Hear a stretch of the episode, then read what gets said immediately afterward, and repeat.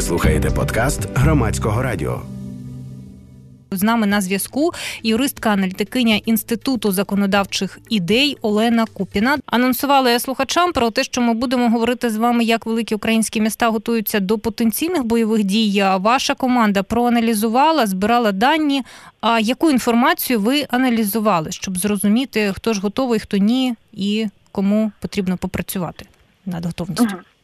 Власне, розкажу трошки про контекст нашої роботи. Uh-huh. Ми аналізуємо інститут законодавчих ідей, аналізує проект законопроекти і надає експертні висновки для врахування на наявність там е, корупційних ризиків для того, щоб вичистити законодавство від таких корупційних ризиків. І з 2021 року ми реалізуємо такі ж проекти в регіонах. Ми в семи містах е, аналізуємо проекти нормативно-правових актів. Е, тобто всілякі порядки, програми, положення і так далі. І от власне в цьому контексті ми проаналізували, е, як е, міста, саме міські ради готуються от до таких потенційних загроз, які міські цільові програми, і які вони приймають, і які кошти. Виділяють, як інформують населення, про що пишуть на своїх сайтах, як звертаються до своїх мешканців територіальних громад. Ви проаналізували у цих сім, з ким ви співпрацюєте? Міс... Е, ні, ми ні? Е, ні, ми проаналізували абсолютно більшість угу. міських рад, е, не тільки ті, з ким ми працюємо. Обласні центри.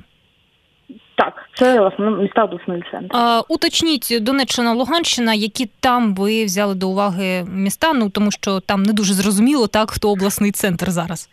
Ну е, по Донеччині Луганщині я пропоную поговорити щодо Краматорського та угу. Северодонецької військово-цивільної адміністрації. Оскільки нині це важливо, і ви ми, ми розуміємо, та ну, цей важкий день і лавина із різної інформації, яка яку ми моніторимо, і те, що заявляють українські політики, і охоронці. Так, от е, Олексій Данілов е, давав брифінг. Також ми читаємо те, що пишуть е, видання, які підконтрольні бойовикам. Все одно ми це моніторимо. Тому, мабуть, давайте поговоримо Зараз от почнемо про Краматорськ та Маріуполь. Які там програми є? Наскільки як ви їх оцінюєте? Угу. Е, Ну, давайте почнемо з того, щоб зрозуміти, яка взагалі роль міських рад е, от в цій оборонній е, е, ланці. В цілому міські ради це не ті, хто повністю організовує весь процес. Вони скоріше сприяють, щось можливо забезпечують, десь виділяють кошти, але вони не є флагманом організації всього цього руху. Е, якщо ми візьмемо сайти міських рад, то е, в цілому там е, може системи оповіщення, вони якось про це пишуть, про інспектування укриттів і так далі. Тобто, щоб ми не мали завищених очікувань від міських рад щодо того, як вони мають це організувати. Якщо ми угу. так кажіть. Да. Якщо ми почнемо з Краматорську, то в них на 2022 рік затверджена програма забезпечення заходів з підготовки територіальної оборони Краматорської територіальної громади. На неї виділено всього 500 тисяч гривень на рік. Е, заходи, які плануються в цій програмі, це е, в основному значить створення належних умов розміщення та виконання завдань за призначенням батальйоном територіальної оборони для військової частини А 7272 Е, також е, фінансується створення сільської стійкої системи оповіщення та управління. А конкретно хочуть створити два робочих міста для того, щоб ну налагодити цю систему і вона працювала. Також фінансується відтворення і підтримання постійної готовності пункти управління. І окремо виділено без фінансування, але як такий важливий напрямок роботи інформаційне забезпечення тобто проведення інструктажів і так далі. Я хочу уточнити, ці програми, ну не тільки Краматорська, а взагалі інших міст, вони не тільки про гроші ж, правильно? Вони про низку заходів. Е, Дивіться, е, в цілому так різні міські ради мають до цього різні підходи. Хтось виписує виключно те, що на що мають бути фінансування.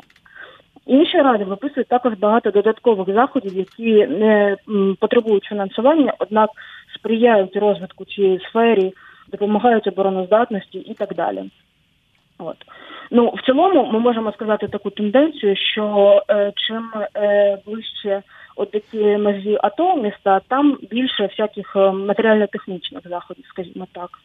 Е, ті міста, які знаходяться більш віддалено, mm-hmm. в них більш значно, ну в них і звичайно матеріально-технічні всякі є речі, але значна увага приділяється також е, е інформуванню населення.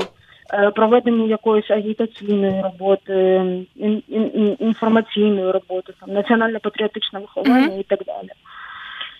От е, також в Крамато е, що про програму треба також розуміти, що е, якогось законодавчого переліку, от як мають називатись програми, скільки їх має бути, і як сфери будуть об'єднувати міста, такого нема. Тому десь ми можемо знаходити такі, от дійсно окремі програми для територіальної оборони. Десь такі заходи е, додані просто до програм цивільної оборони, які завжди існують, тобто незалежно від цього військового часу. Десь є такі окремі програми по національно-патріотичному вихованню. І в такому ключі.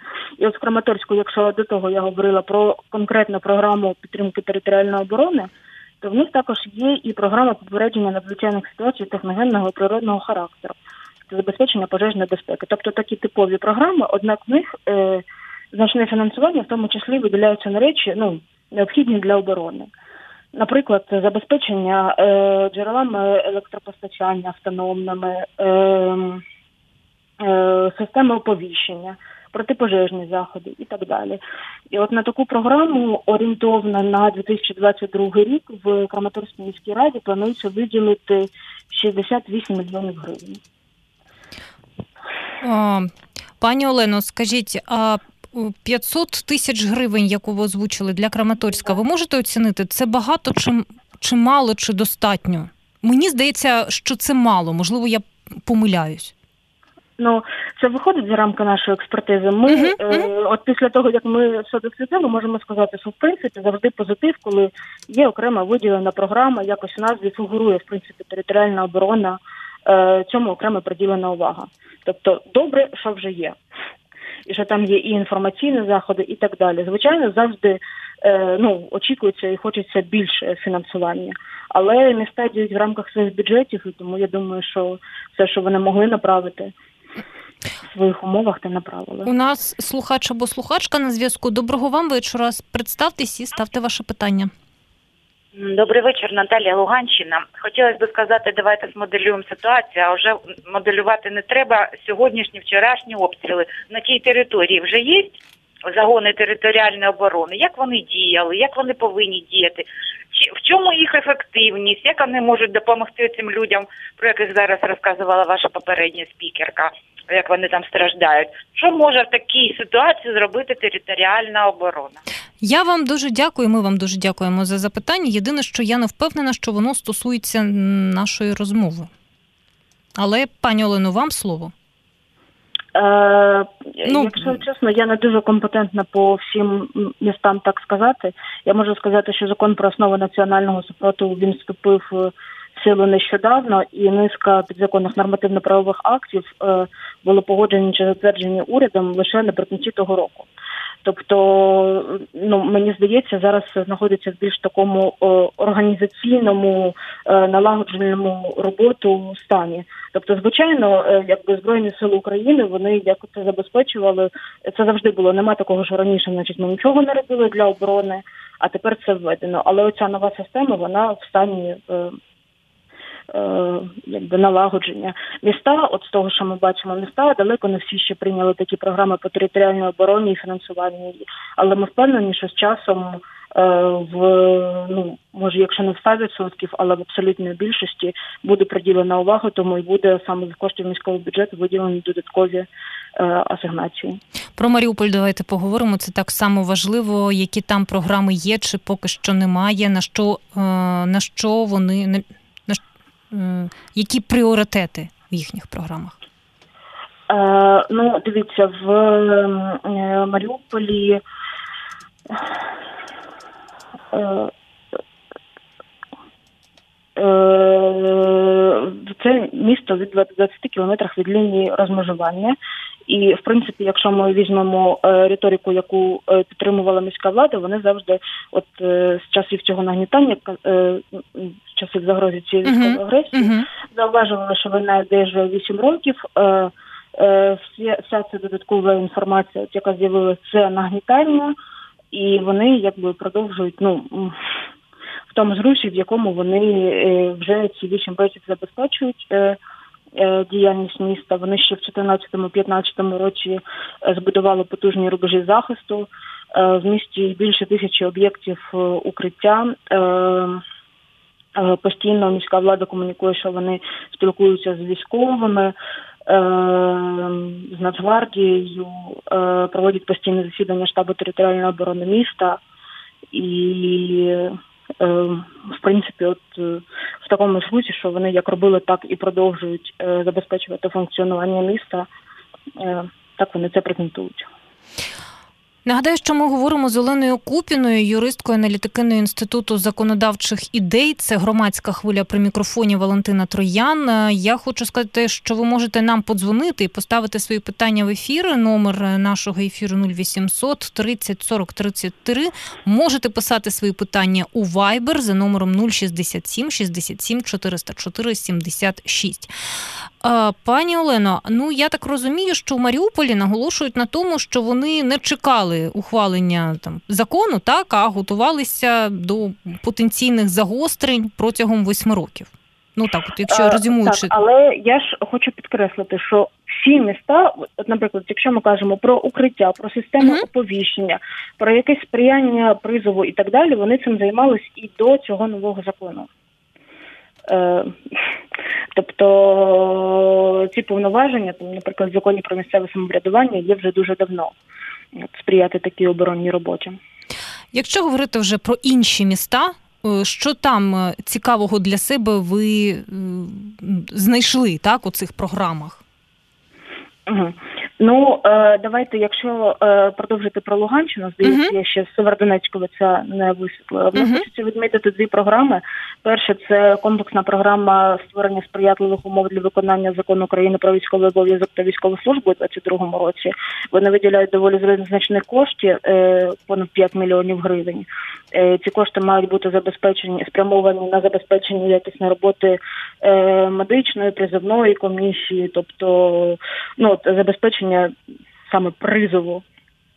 Е, службовців, uh-huh. а друга програма це програма захисту населення території Сєвєродонецької міської територіальної громади від надзвичайних ситуацій на 22 рік, і там виділяється 101 мільйон гривень, тобто значні дуже кошти, і частина з них йде для резервний фонд бюджету на випадок надзвичайних ситуацій, ем, модернізація місцевої системи центрального оповіщення, отримання захисних споруд, накопичення засобів індивідуального захисту, тобто ну дуже значні кошти в це вкладаються. От по іншим містам, що можемо відмітити ще, е, не можемо оминути нашу столицю. Е, була прийнята в січні міська цільова програма з е, організації військової служби виконання військового обов'язку мобілізаційної підготовки і територіальної оборони в місті Києві. Вона називається Захисник Києва, і там також плануються дуже значні кошти 110 мільйонів на три роки. І от на 22-й рік конкретно це 42 мільйони.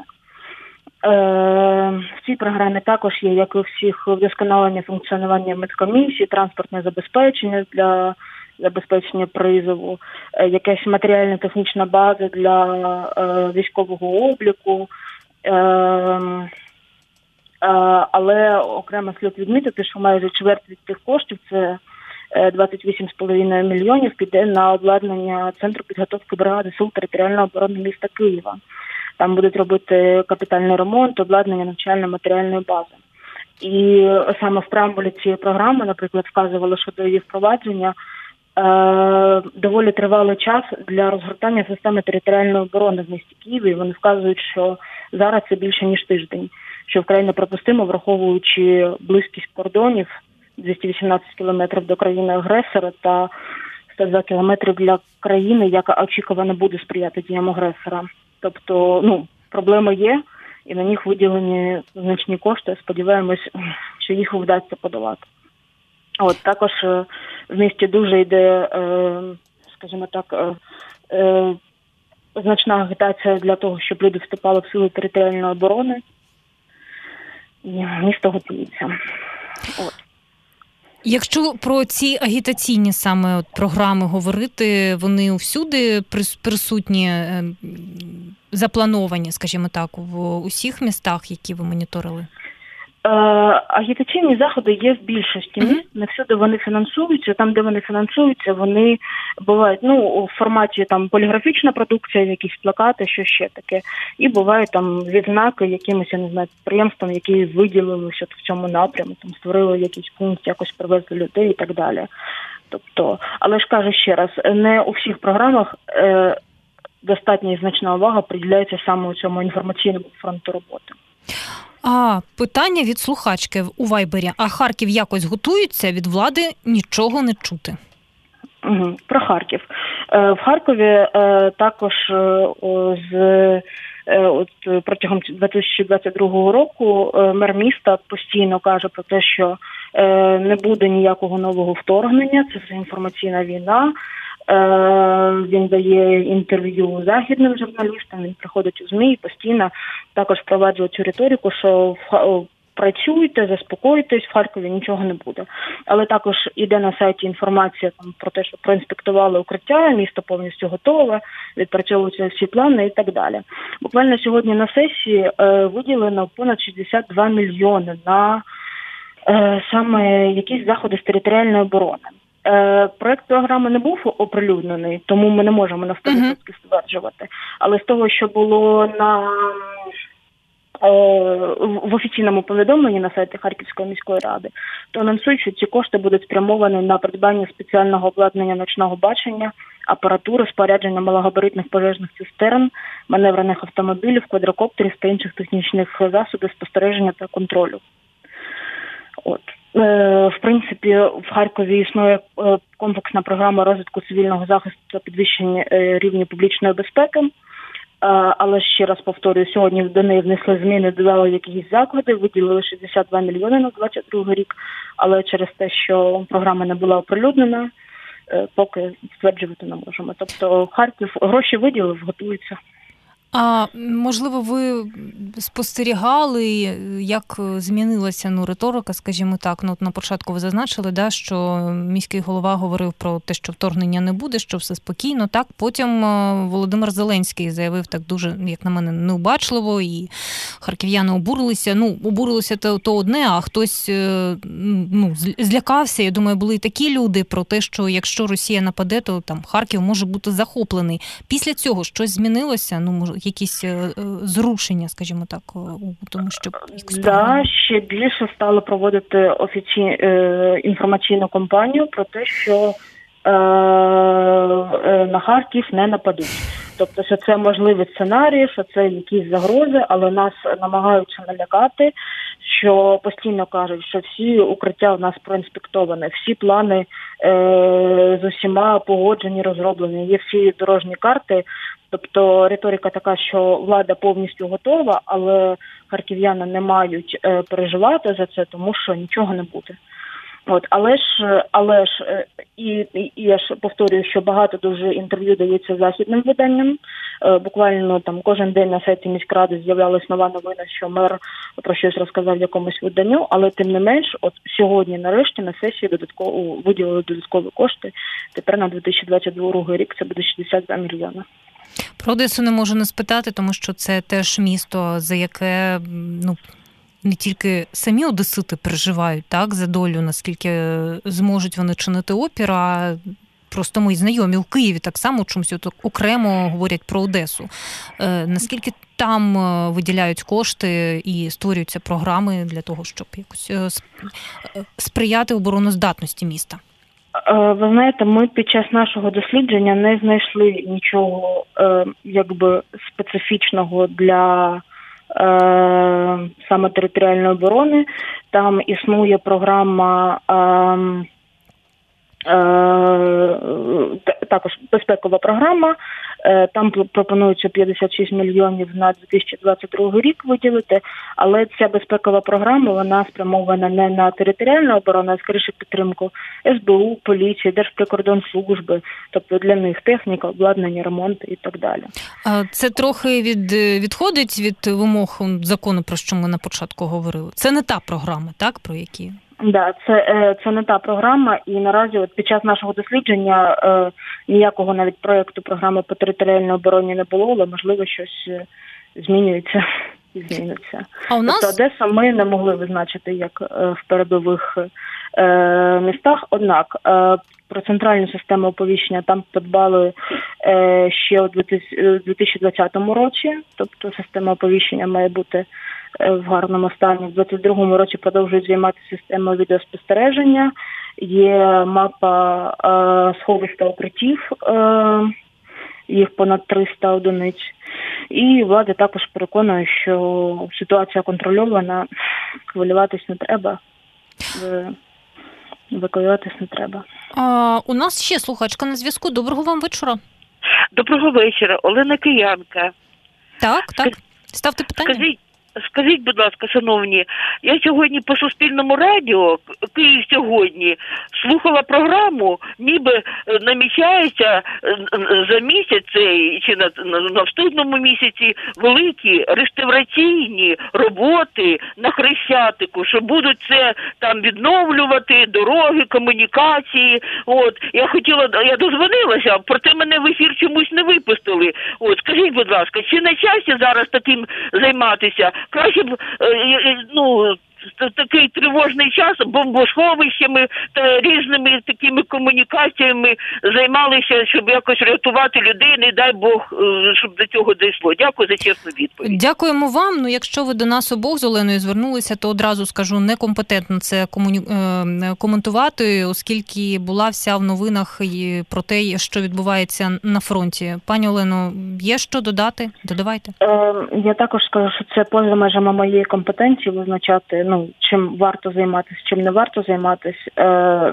і на що конкретно виділяти гроші. Я розумію, що в такому якби напруженому е, сер, інформаційному середовищі в стані цієї гібридної війни, е, звичайно, якісь. Е, е, Такі новини, які про якісь реставрації або про звичайне життя, вони можуть викликати обурення там. Ну чому ви цим займаєтесь. Е, я це дуже розумію. Однак, е, ну напевно, в якійсь мірі міста ж мають продовжувати виконувати свої функції. Я не знаю, можливо, ця реставрація була давно запланована. Ну Більше не можу прокоментувати. Е, так, і у нас ще одне питання. Воно цікаве. Єдине, що от я не знаю, як би ми на це відповіли. Пише слухач або слухачка у Києві зобов'язують голів ОСББ організовувати укриття у підвалах багатоквартирних будинків, забезпечити питну воду, незалежне джерело електрики і так далі за кошти самого ОСББ. От на що тоді йдуть кошти, виділені у Києві? Е, не знаю, що відповісти. Е, в нас не було такої інформації, що е, так так забезпечуються точно якісь неофіційні канали.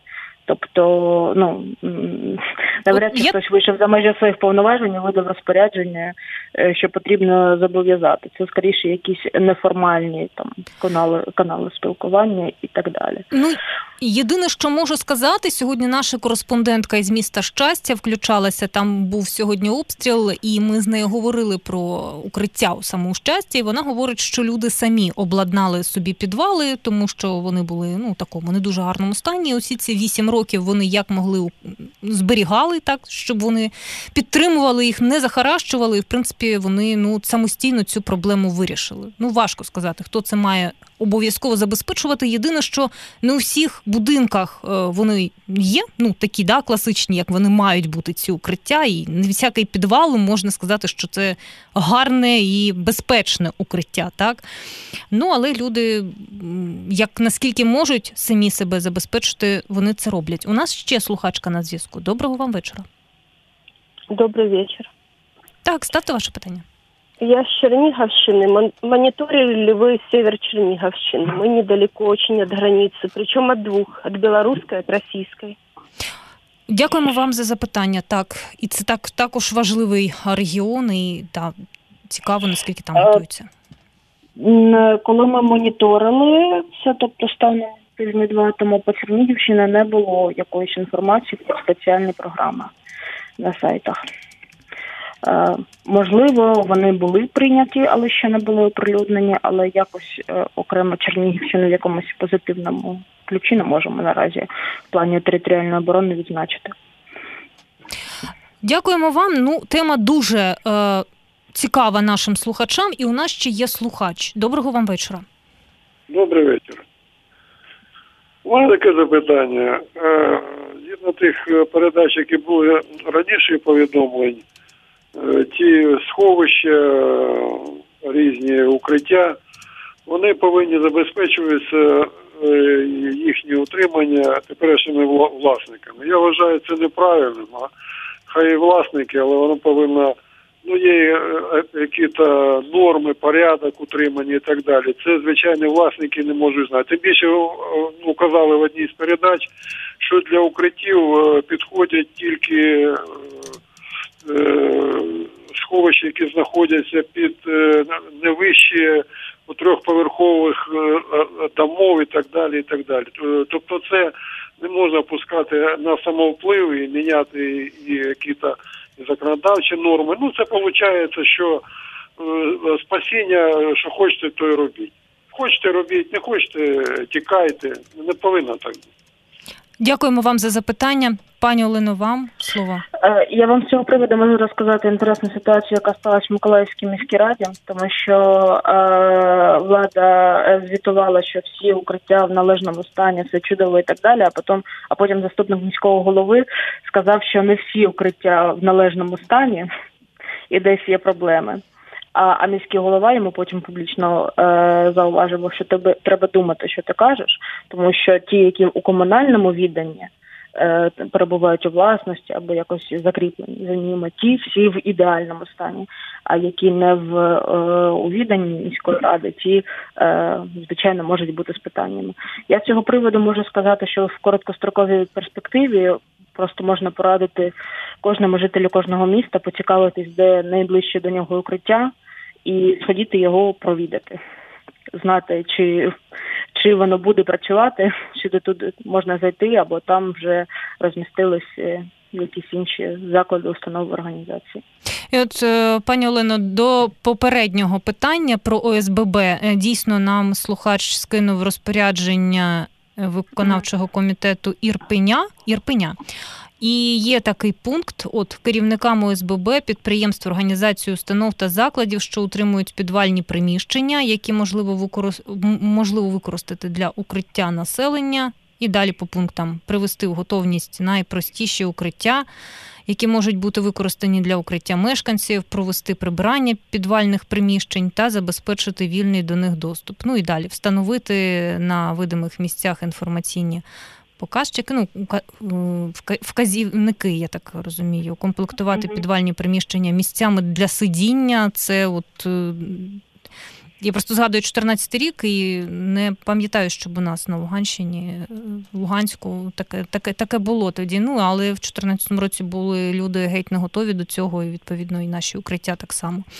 А що ж, у нас залишається Три хвилини буквально. Я хочу нашу розмову резюмувати. Можливо, ви про щось теж важливо хочете відзначити про інші міста. Миколаїв так само місто, яке да, на рівні з Одесою може бути е, цікаво нашим слухачам, наскільки там безпечно. Ну е, наскільки там готуються е, чинити опір, я не знаю, тримати оборону. В Миколаївській міській раді є цільові програми. Одна з них це Е, е, сприяння забезпечення цивільного захисту, інше прям сприяння обороні мобілізаційній готовності міста Миколаєва. Але здається, там ця друга програма вона менше мільйона. Тобто якісь дії ведуться. Але в контексті нашої короткої розмови хотілося б звернути увагу на два міста: Дніпро та Львів. Тому що в Дніпрі також була така ж риторика, що все спокійно, якби влада працює, а ви не панікуйте. Е, Там є е, така ж комплексна програма підготовки молоді до військової служби, організації е, соціальних гарантій, військовослужбовців, допомоги військовим частинам установам збройних сил України.